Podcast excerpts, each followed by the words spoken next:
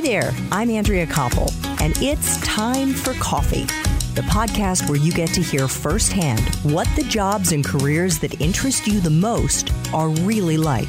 Hey there, Java Junkies. Welcome to another K Cup mini episode of Time for Coffee. By the way, K cups come in three sizes single, double, and triple shots, or roughly one minute, five minutes, or 10 minutes in length. So if you don't have time to throw back an entire caffeinated career conversation, these K-Cup mini episodes of T4C can give you a quick caffeinated fix, whether you're on the go or you only have a few minutes to binge. So grab your mug and take a chug, cause it's time for a caffeinated career triple shot K-Cup with my guest, Patrick Curtis.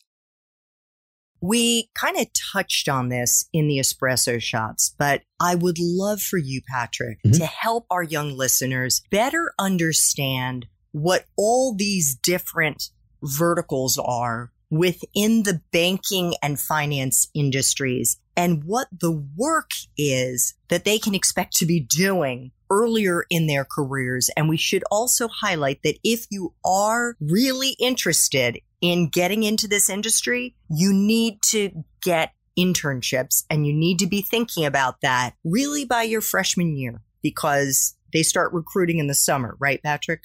Correct. So even if you can't land the ideal summer internship after your freshman year, if you can get any sort of internship related to finance careers, meaning even if it's at a, let's say you want to get into investment banking eventually, even if you have to take a private wealth management internship where you're just literally doing database work, it's at least something somewhat related. And so I would say that's better than nothing, right? And so th- that's the key is just try to get something to start building your resume to show that you actually made the effort to network and to have an internship in a related field, right? So something related to finance. So if you're, and by the time your junior summer, excuse me, rolls around, if you don't have any internships or any re- relevant internships around finance, it's going to be incredibly difficult because typically by the time you're in your junior summer, that's when you're interning for an investment bank, for example, and they typically hire 90 plus percent of their incoming class through those internship classes. You know, obviously if you're not getting into those internships, it makes it incredibly difficult to get those, you know, few remaining seats. Okay, so let's rewind just a teeny bit and sure. start like painting the picture here of the various verticals. You mentioned investment banking. So, yes. investment banking, and please continue.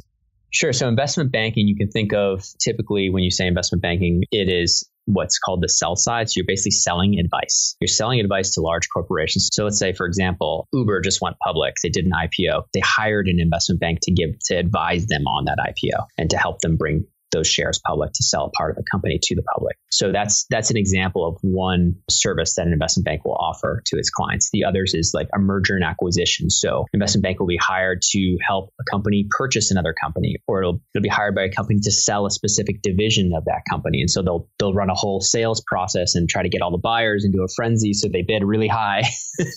and then the company that hired that bank is happy because they get good return on the on that sale. So you can think of investment banking largely as this sell side, and that's that's what people mean when they say the sell side. You're you're being you're basically selling advice. You're almost like a consultant. Whereas on, on the buy side is another side of finance where you're doing a lot of the analysis and the research, and the, you're actually doing the buying of the securities or the companies to make an investment.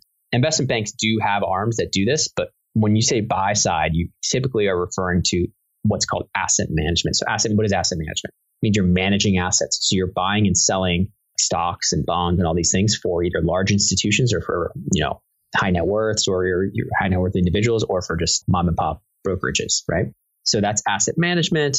Another example of buy side is private equity. Private equity, what are you doing? You're buying private companies. So again, you're buying them, right? You're in a, you have a, fund, a pool of money that your founders raised, you use chunks of that money to go buy other companies. So you're still on the buy side. Or a hedge fund, instead of buying private companies, you're typically buying public companies in the stock market. So you're buying stocks either long or you're betting against them short, or you're buying options on those stocks. So you're buying like an option to buy these shares in three months, for example. So in other words, buy side, you're making actual investment decisions that can impact whether your firm or your fund makes money or loses money. Sell side, you're typically selling your advice for other companies to either sell divisions, go IPO, or you're selling like equity research, stuff like that, research of specific industries. Mm. Does that make sense? Yeah, it does. What about the management consulting, real estate, and I guess you already covered sales and trading? Yeah, so sales and trading is a, you can think of sales and trading almost like a toll booth inside the investment bank where they're collecting for hedge fund. So some of their clients of the investment bank will be like a hedge fund and they'll do trades through the investment bank. So the investment bank serves almost like a clearinghouse of the trades.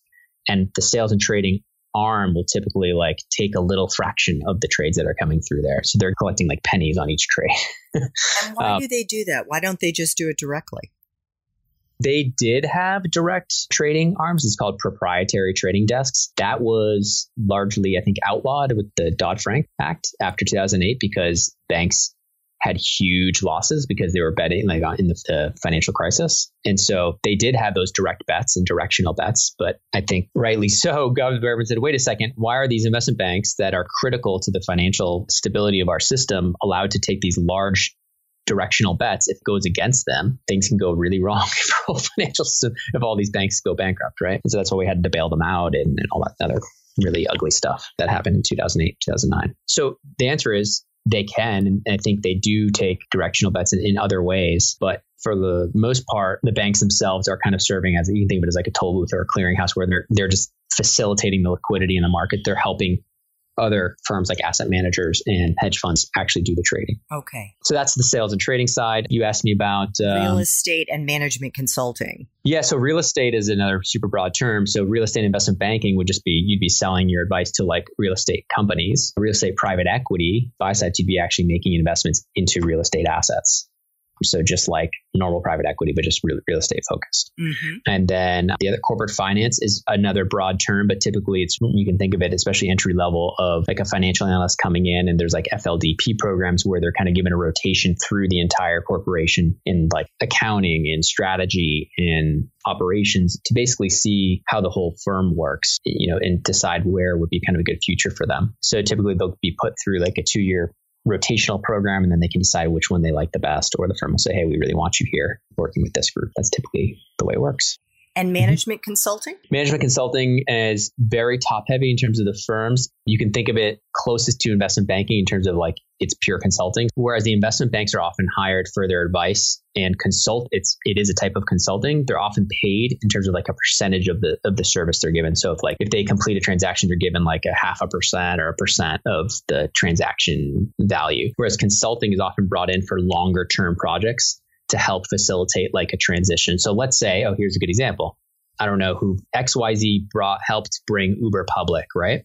Mm-hmm. And then Uber says, okay, great, we're public. Thank you, bank. Goodbye. Uh, we want to hire McKinsey, Bain, or BCG, a consultant to help us with this new technology implementation that's going to help us improve our customer support.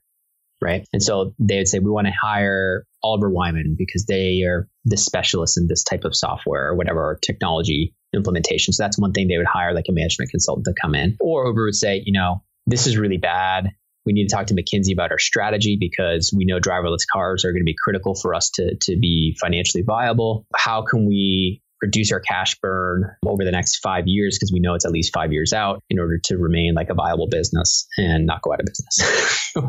I'm speaking so like they may bring a McKinsey in to help them with the strategic kind of analysis of the entire like driverless industry or how they're going to compete with Lyft and, and how to survive stuff like that. Absolutely. Thank you so much. That was really, really helpful.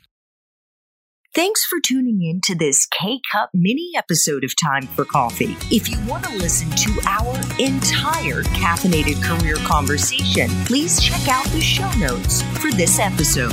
Thanks so much for listening to Time for Coffee, where the professionals in the jobs that most interest you always have time to grab coffee 24 7, no matter where you live. I have one quick favor to ask you. Remember to rate, review, and subscribe to Time for Coffee.